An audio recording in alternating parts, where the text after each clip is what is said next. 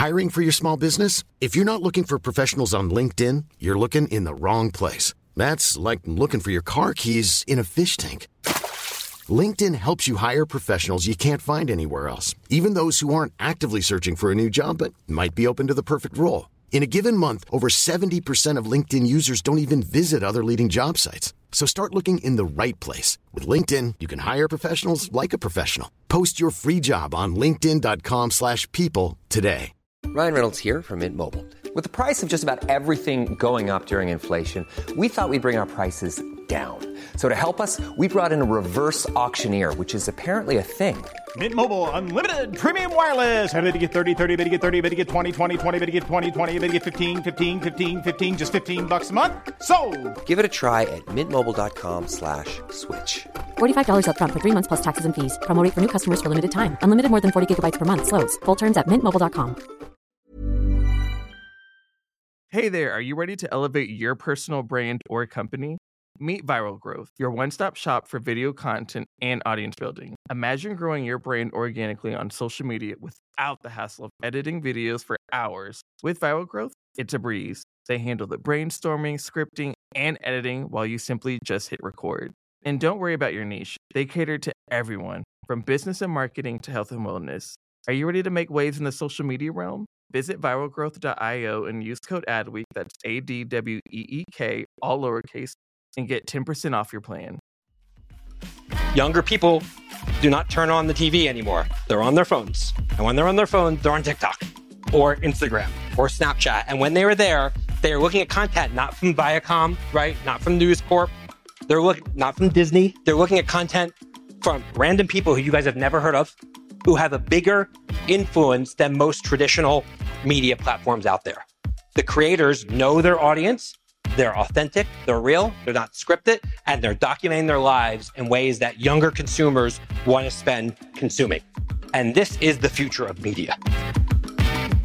To thrive in a rapidly evolving landscape, brands must move at an ever increasing pace. I'm Matt Britton, founder and CEO of Suzy.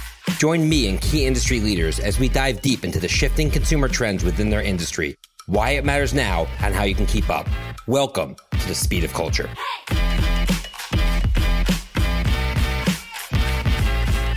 Hey everyone, it's Matt. Welcome to the Speed of Culture podcast. Today we have a very special edition for you.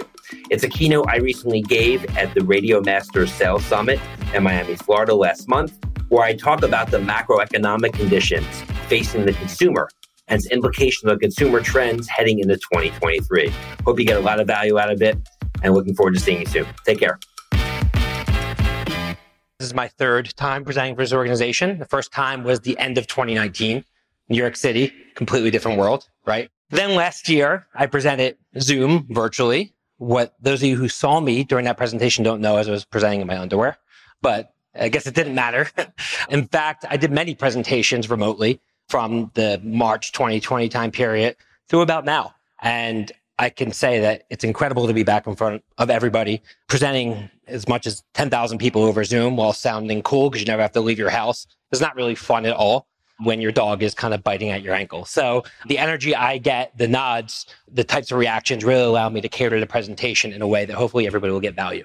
First and foremost, one thing you should know about me is I am a salesperson at heart. That's I'll always be a salesperson. I started my first company out of college in the year 1999, and it was the beginning of the internet boom. And I want to sell to these new internet companies.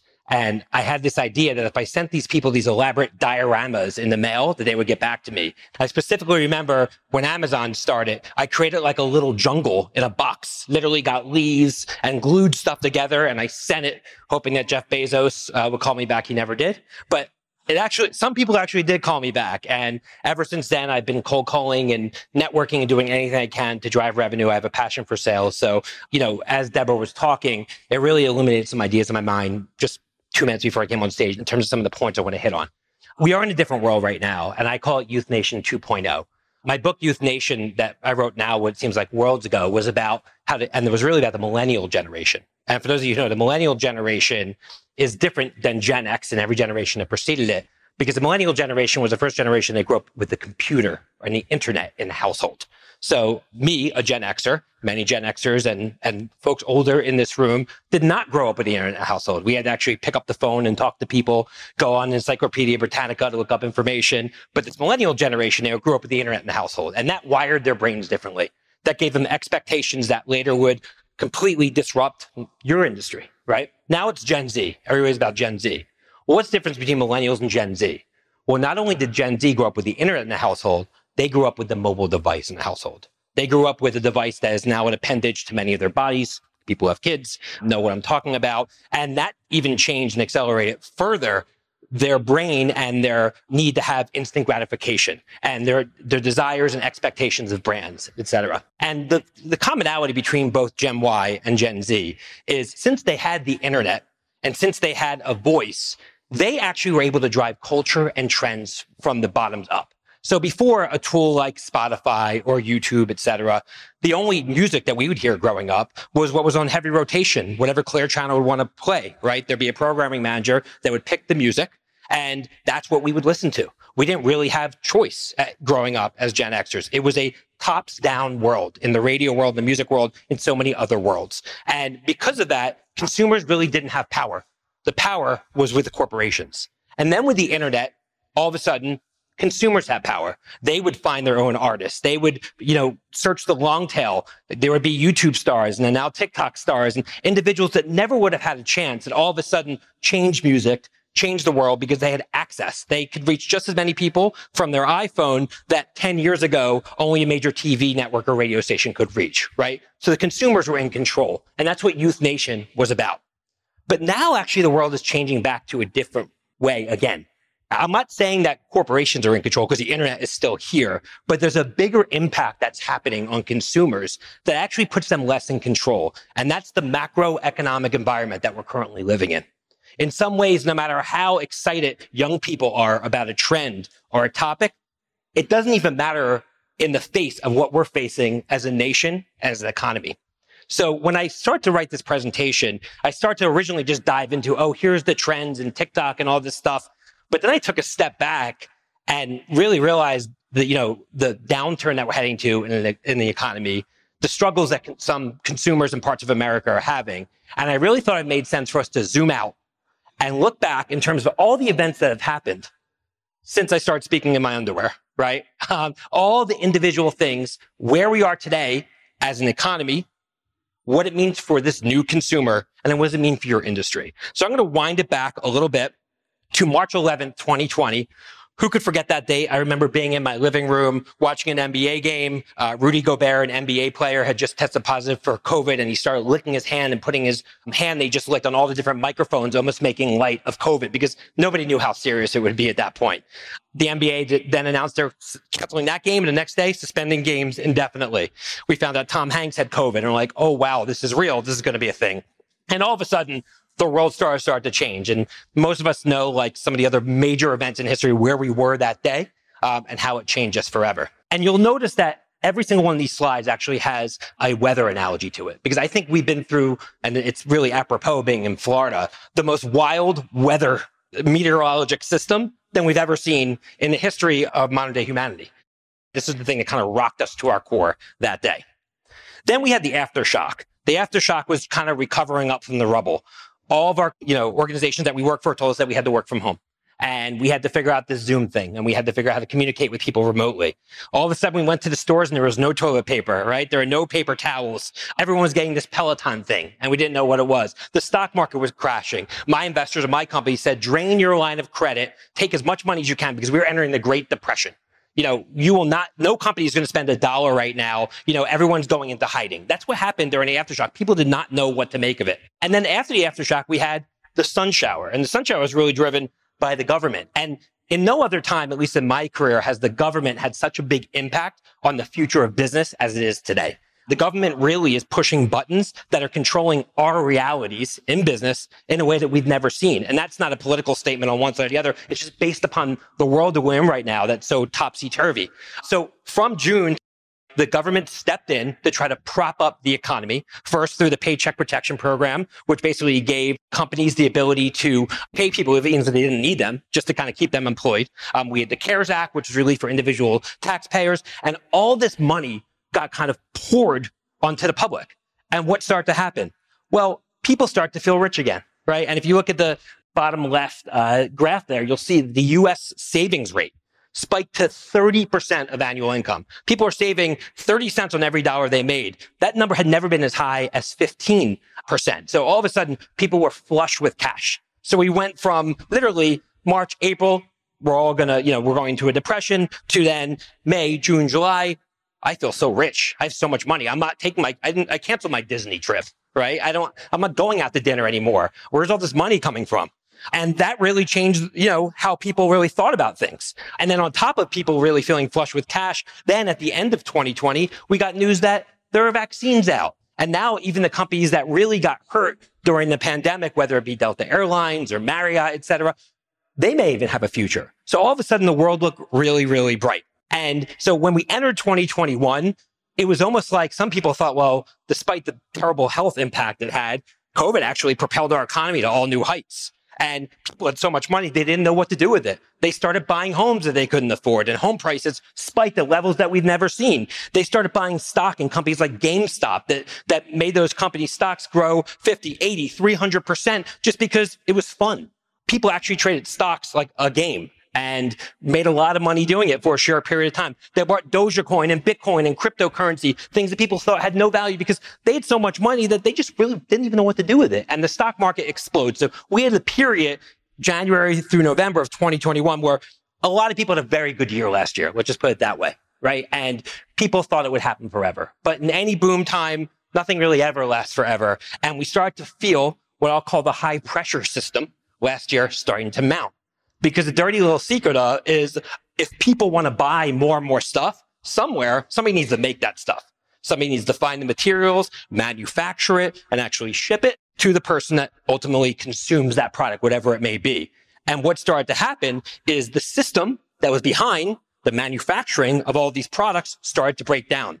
There were not enough people to actually do the work. Some people are like, you know what? I got so much money for the government. I don't even want to work anymore. Sorry. I'm going to go, go home and just, you know, hang out and watch Netflix. No, thank you. I don't want to work. And they literally just walked off the job. Companies couldn't hire people, right? There were issues throughout the entire supply chain.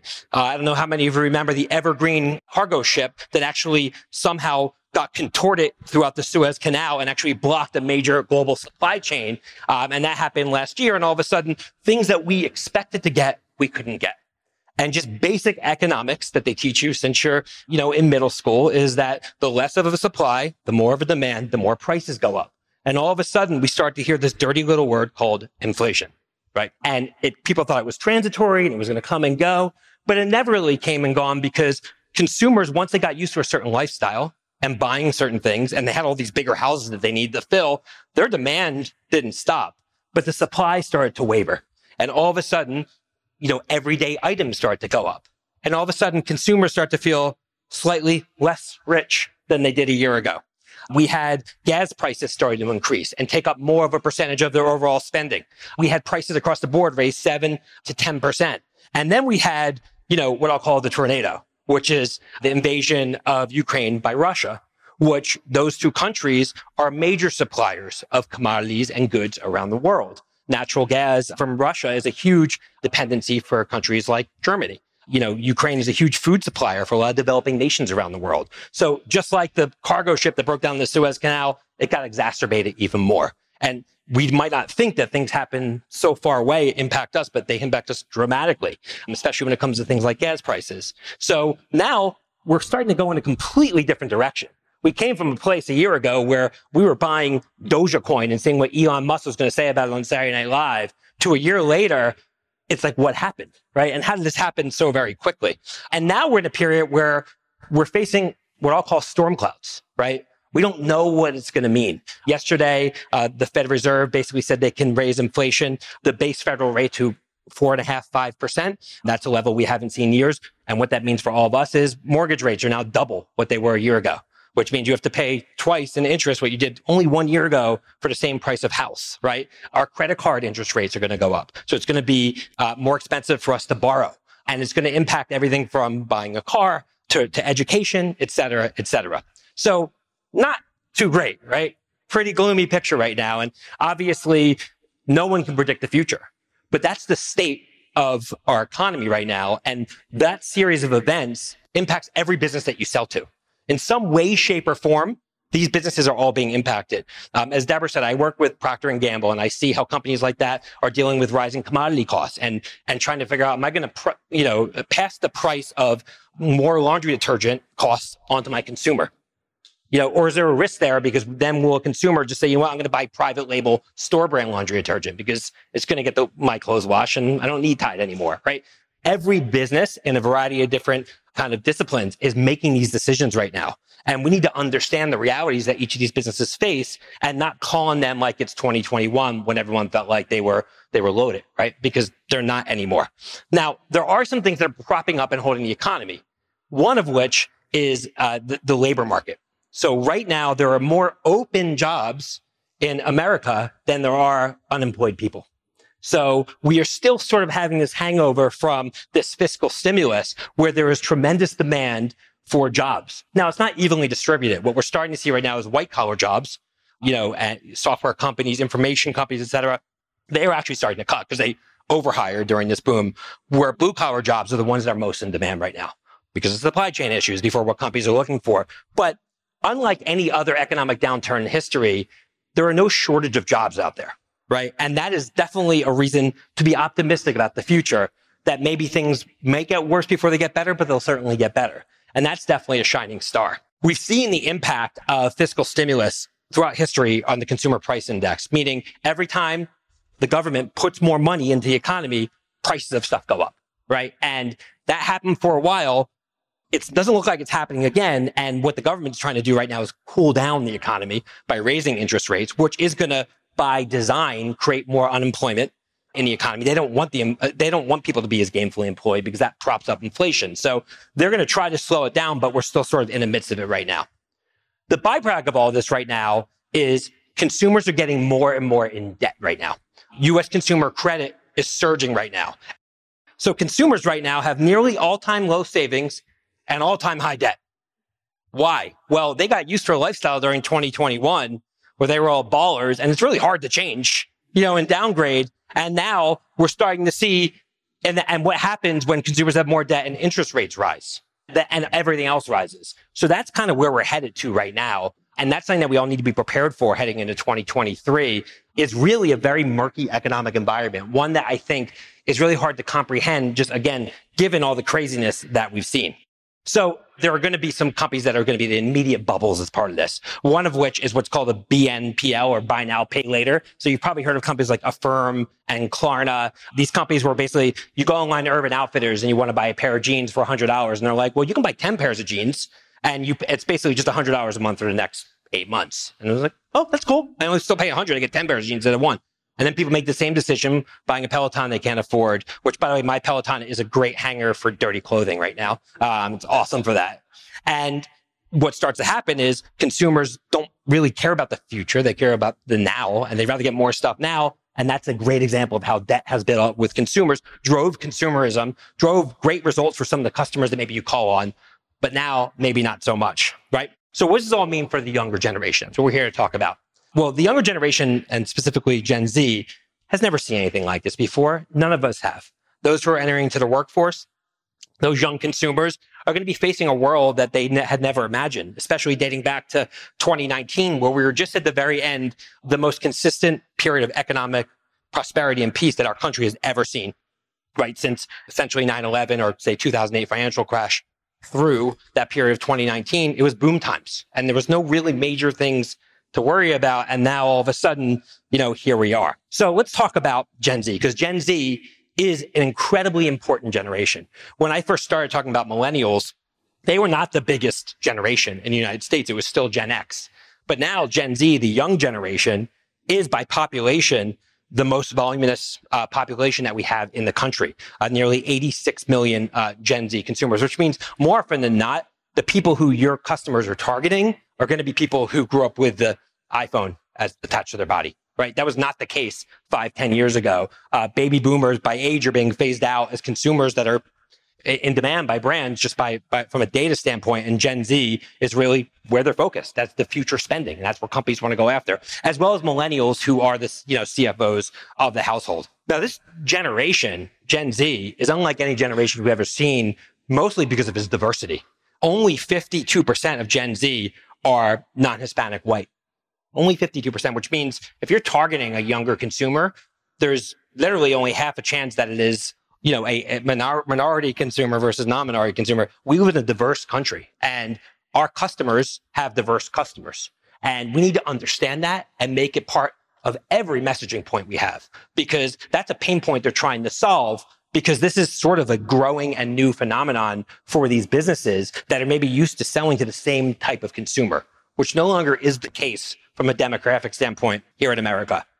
This generation has really been, like all of us, kind of screwed up from the COVID pandemic, right? A third say that COVID has negatively affected their work life balance. And, you know, to some extent, maybe they, they didn't have to work as hard during the pandemic and now they actually have to come into work and they don't like it, which is what I'm experiencing with my Gen Z employees. But regardless, it's how they feel, right? 80% are worried about their financial stability and 50% are who are still student aged are anxious they're going to be left behind in their studies, you know, because these were formative years for many kids who weren't able to go into school and had to actually learn in a room next to their sister and their dog and et cetera. And it was very hard for them to uh, learn without connecting directly with their teachers. Um, in terms of this whole stress about the work environment, there's this new phrase that's popping up called quiet quitting. Does anyone know what quiet quitting is? So, and as an employer, it, I hate it to death because basically what it means is quiet quitting is you don't quit your job. You just do the bare, bare minimum to not get fired and hope nobody notices and spend all your time doing what you love to do. And I, you know, the entitlement I've seen from the young generation coming out of COVID is something that is very hard to grapple with with an employer. We do um, these anonymous surveys with our employers every other week, and I hear things like, "I don't get why our company's so revenue focused," and that same person will then the same person will say, I'm really worried about the future of the company. Well, it's like, well, maybe you should be more revenue focused so you can secure your job. So, but this is a thing. It's just something to know about. And it's just a, a term that's definitely popping up more and more. Overall, as a part of the anxiety that younger consumers are feeling, consumer purchases are definitely on the decline. One reason why is what's called the end of the millennial lifestyle subsidy. What does that mean? It means that during the boom times, venture capitalists would basically um, fund companies like Uber to operate at a loss. So you could jump on an Uber and it would be incredibly cheap, right? Or you can go to an Airbnb and you wouldn't pay as many fees because those companies were losing money because venture capitalists were just investing in growth. But now that's no longer, and all of a sudden, all these companies can't are no longer subsidizing or subsidized by their investors, and they're raising the price. So this amazing lifestyle that a lot of the millennials were able to experience is kind of being pulled away as a result of the economic environment. Now, in terms of when consumers are spending, we are seeing a return back to brick and mortar. Many said that talked about the death of brick and mortar. And we're not seeing that at all. We're seeing that since the world has slowly opened back up, while um, online growth is still there, we're, we're seeing brick and mortar come back to pre-pandemic levels. And if you go to stores, you probably see them being pretty full. If you go to malls, you probably see a lot of people at malls. So I think local regional companies that you might call on that maybe got killed during the pandemic because they didn't have the digital infrastructure now actually can start to bring people back in person if they're creating the right level of experiences. Uh, we'll talk a little bit about the role of radio and being omni-channel, right? Not just being about the channel of radio. This is a perfect example where if you're competing for ad dollars against like a Google and Facebook, what they don't have is that local presence in the community. What they don't have is the ability to do local promotions. What they don't have is the ability to allow these businesses to touch and feel their consumer. And these consumers want a touch point with the brands again. And this is something that needs to be leaned into when consumers are going to have to make more choices. You know, I, one thing that we're definitely starting to see coming out of this is a period of deglobalization, right? During this huge boom of economic prosperity from 2012 to 2019, one of the things that created the boom was that we were able to get jeans at Walmart for $9 and things were so cheap because they were all manufactured in China right? And because we had great relationships. Well, that's not really the case anymore with a lot of our foreign, you know, frenemies, what we'll call them. And now there's a push to actually make things here in America, which is going to cost more to consumers. And as a result, they need to make more choices. And one of the things I believe they're going to do is go back to shopping locally.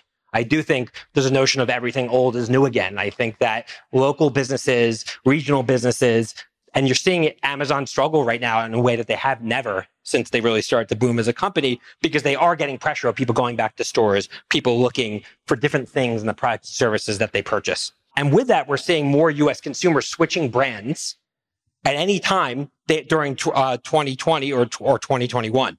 Uh, 90% of consumers plan on switching brands. So as a result of the world changing, as a result of all the factors we just talked about, consumers now are more open to switching brands that maybe they hadn't switched for a long time. Again, creating opportunities for businesses. Uh, by the way, I'll share a copy of this deck for everyone so you can get a copy of the slides as well. The younger generation doesn't just care about price and the products that they look at. Gen Z does care about a variety of different things when figuring out, am I going to uh, patronize this, this brand, product, or service? They care about authenticity. They care about, does a company do what they say they do? Are they who they say they are?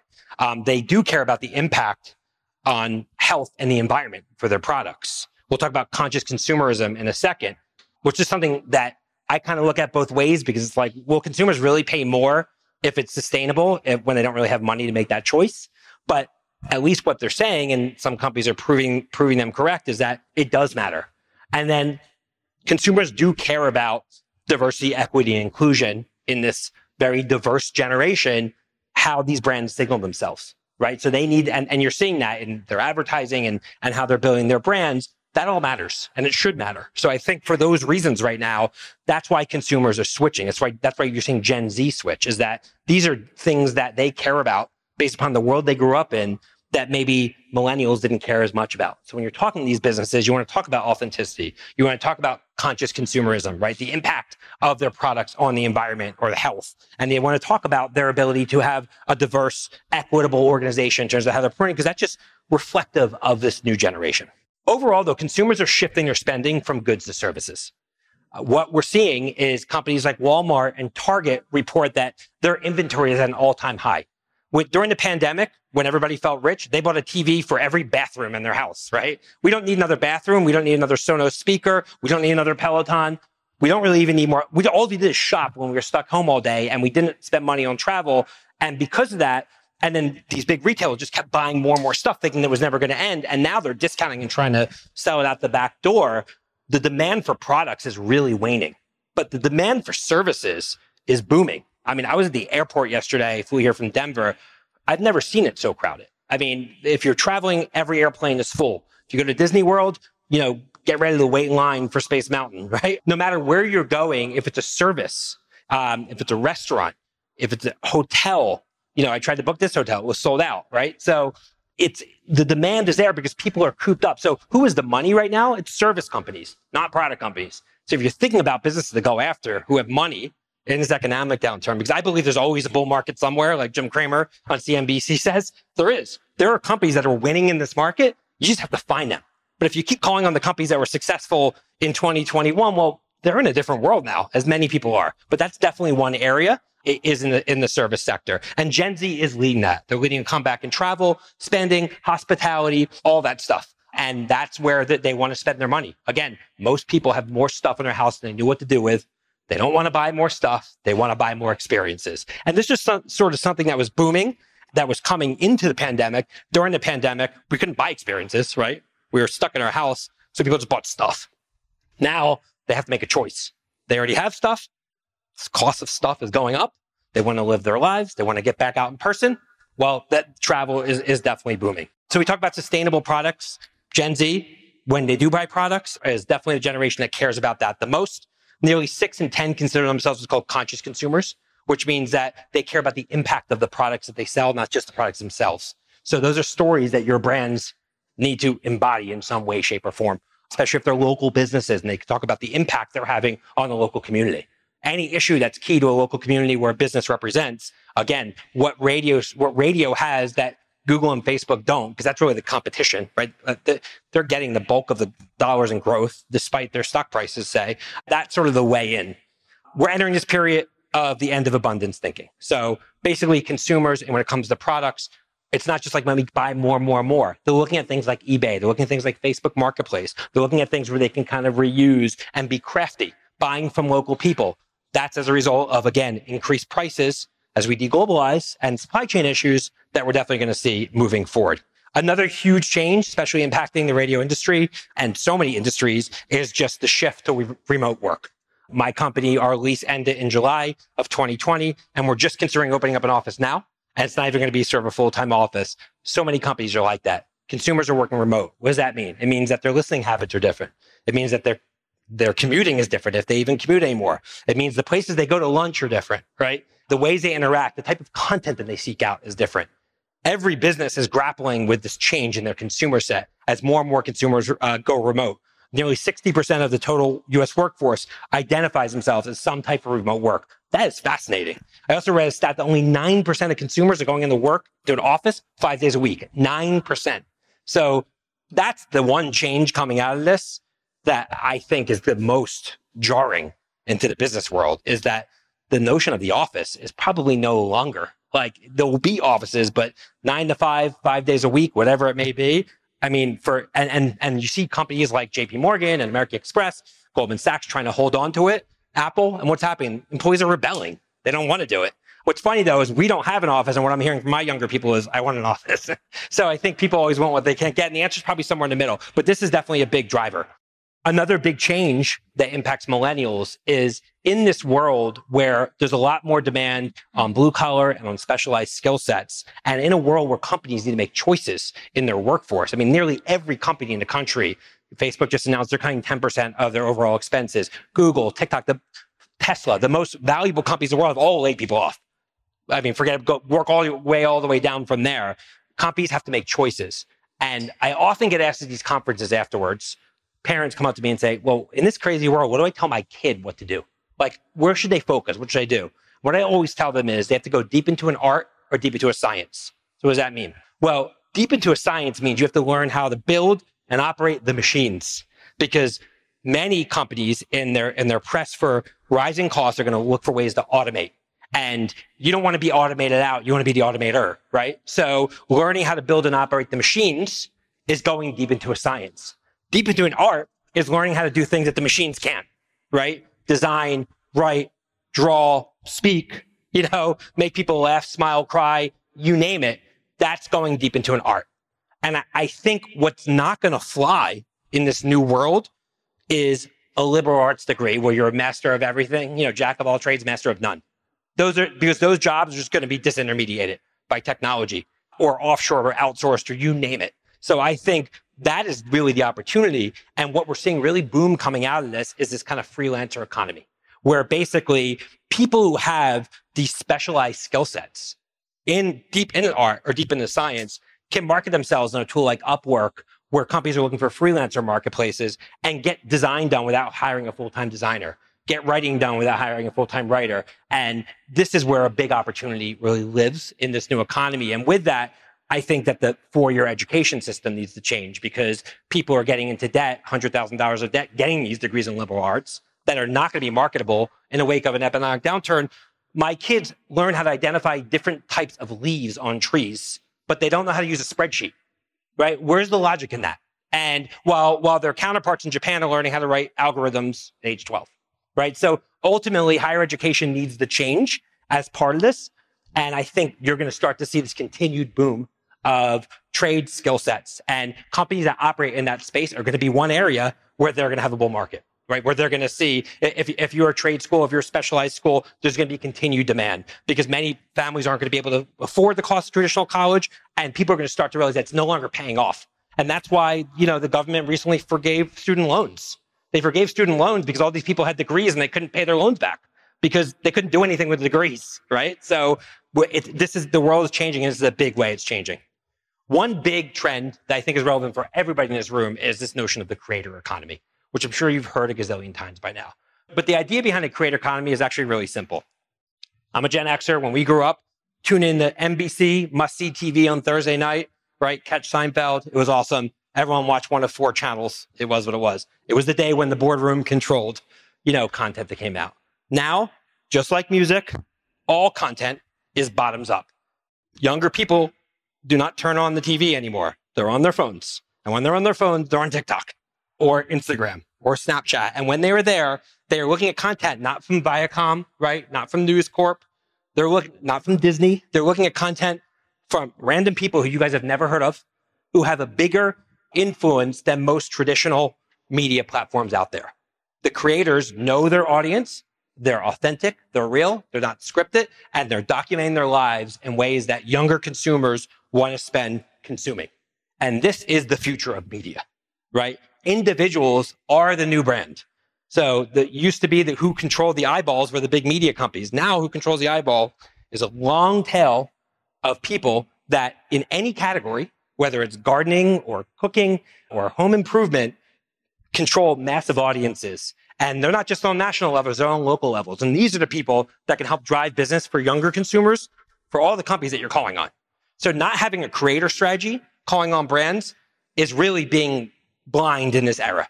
You're basically not looking at and it doesn't mean that they're not going to listen to radio, but this has to be a part of the overall. I mean, SiriusXM has a TikTok channel now, TikTok music channel, because all the new artists are being broken on TikTok. So this is just where it is. And as these consumers get older, this is going to be the way that they consume media. And this is going to be kind of the new way. Uh, TikTok engagement is going up. Average monthly hours spent per user for TikTok is 26 hours.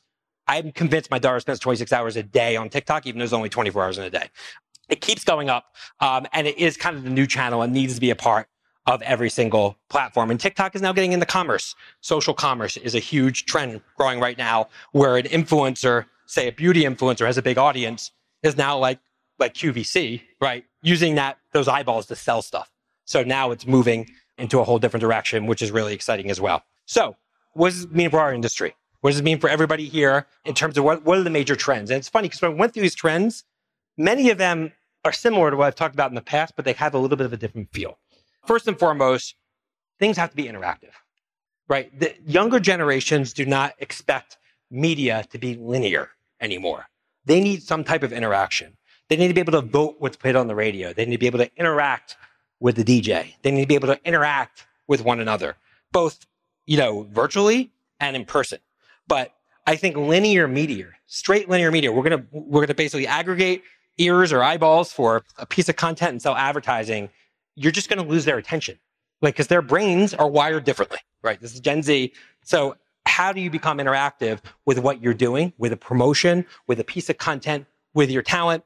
I think that is table stakes for anything that you do in this space. Second, it needs to be, there's a huge opportunity in being utilitarian. So that means that content that consumers can get value out of is highly in demand right now. So whether it's a podcast about home decor or whether it's um, a podcast about how to build a business or about being an entrepreneur or how to become, you know, a, a music star, whatever it may be, there's just a huge demand right now for utilitarian audio content. And we're seeing it over and over and over again. So yes, music is great and consumers are going to seek out their music, but they have different choices on where to find music right now. And, you know, they're streaming and they're doing all sorts of stuff where utilitarian content is something where I see a huge boom. And in this new world where a lot of consumers and a lot of businesses have to reinvent themselves, well, I think that's going to be huge.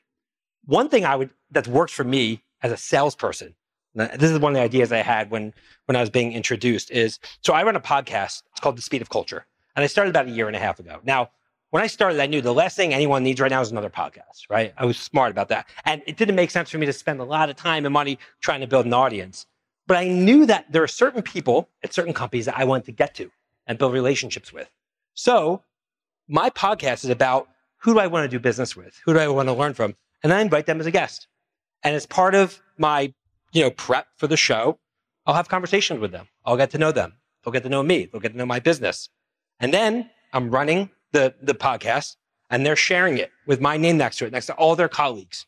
And all of a sudden, two weeks later, one of the salespeople on my team said, Hey, we just did business with that company you had in your podcast. And it's just a way to engage with them.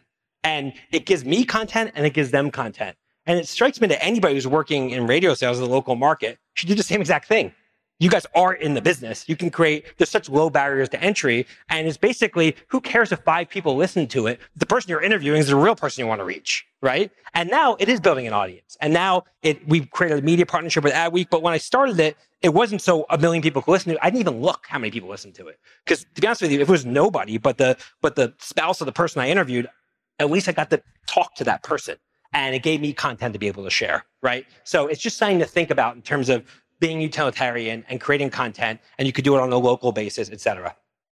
Things being people based is, I believe, the future. So I'm a huge fan, a sports fan, huge fan of Bill Simmons, who's a podcaster. Bill Simmons, for those of you who don't know him, was an ESPN star who got fired and created his own podcast network called the Bill Simmons Podcast Network or the Ringer Network and was acquired by Spotify about a year and a half ago. And, you know, it never, when I was listening to Bill Simmons for a second, did I really care or know the difference if it was this guy doing it from his living room or if he was part of ESPN. Because my relationship, as you guys know about radio, is with that person. It's not with the brand, right? It's with the person. So we're in a people driven world right now you know, Kim Kardashian just announced that she's putting her name behind a private equity fund, right? This guy, Mr. Beast, who's a huge YouTuber, opened up a burger shop in LA that had 10,000 people show up for the opening. He had to tell people not to come anymore. He's, you know, he's a YouTuber, but and he was able to get more people than a, a celebrity, a real A-list Hollywood celebrity would based on their audience. So in this world where people are staring at their phones, they're again consuming content from people. People are the new brands. So if you want to build an audience, if you want to do something different, who are the people that matter? Either utilitarian, locally relevant, you name it. But Bill Simmons showed it, so many other people do. And I think that is actually the future of content entertainment and actually journalism. I think people, in when it comes to the news, actually trust the reporter in some ways more than they do the network because they don't know what the agenda of the network is these days. So they just look at the reporter. And I think reporters are going to have their own media channels. And we're seeing it happen already. And I think so. How can you be people based? I think that's a big driver moving forward. Uh, discoverability is huge. So we are in a world right now where consumers do not want content pushed to them.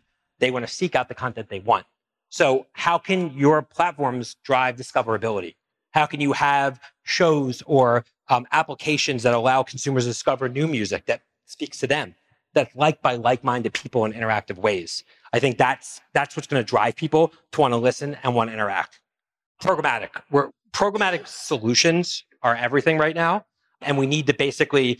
The thing about radio and a lot of traditional media channels is, you know, Google and Facebook came in and they had these easy ways where you could programmatically target people, and th- this industry is still catching up. But the modern day media buyer wants interfaces to buy media. They want to talk to people, but they also want to be able to pull in the metrics digitally. They want to be able to target we have to work on that. That's a longer term solve. No one's going to solve in this room. But the only way this industry is going to win is creating programmatic solutions for advertisers. And I think that's, uh, that makes their lives easier. We talk about localized. Localized is the secret we- weapon of radio. It is. And whether you're selling something in nationally, you have to have local hooks. Local is what works. It's more important than ever before. It's been shown throughout history in the wake of economic downturns, people become more local and provincial in nature because they care about their community right? It's like, again, everything old is new again. This time is built for companies that have local presence. That's what makes them feel connected. So, and that's what makes them feel connected to your business and your brands. Market your businesses locally and market their your clients locally. And that's a way where you can win against other places where companies can spend money. And then lastly, with that, I think it's all about being omni-channel, meaning just because you're a radio company doesn't mean that you can't sell events. Just because you're an event company doesn't mean you just can't sell content, doesn't mean you can't sell promotions, doesn't mean you can't sell ways to acquire first party data. Ultimately, these companies don't care what type of business you are. They care about the solution you're providing and the outcome for their business. So I think often what I find when people are selling in a specific type of media is they get focused on selling the channel. Like I'm going to sell this channel. This channel is so important. When the client doesn't care about the channel, they care about hitting their numbers and making money. So focusing on the outcome, start with the customer. What does this customer need in this crazy world? And then how do I work my way backwards in ways I can do it? Whether you partner, you buy, you build, etc. Then with the local presence, now all of a sudden you have something where a client will leave the room and say, hmm, I never thought they could do that. I had no idea. And you can always bundle in your higher margin radio stuff if you have a big idea that they love. Always. You know, you wrap that in, sell the sizzle, not the steak, and the sizzle about what they care about. And I think that's a, a hugely important thing that I don't really see enough of. So that's high level. It's a crazy world out there. Wishing you guys all the best of luck. Thanks so much for having me enjoy the rest of the conference, everyone.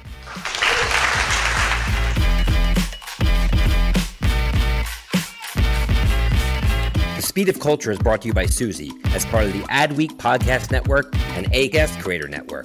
You can listen and subscribe to all Adweek's podcasts by visiting adweek.com slash podcasts. To find out more about Suzy, head to Suzy.com.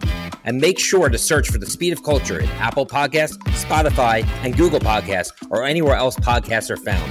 Click follow so you don't miss out on any future episodes. On behalf of the team here at Suzy, thanks for listening.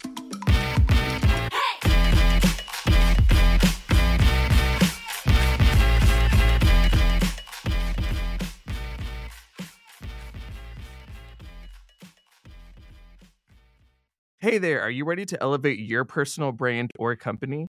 Meet Viral Growth, your one stop shop for video content and audience building. Imagine growing your brand organically on social media without the hassle of editing videos for hours. With Viral Growth, it's a breeze. They handle the brainstorming, scripting, and editing while you simply just hit record. And don't worry about your niche, they cater to everyone, from business and marketing to health and wellness. Are you ready to make waves in the social media realm? Visit viralgrowth.io and use code ADWEEK, that's A D W E E K, all lowercase, and get 10% off your plan. Planning for your next trip?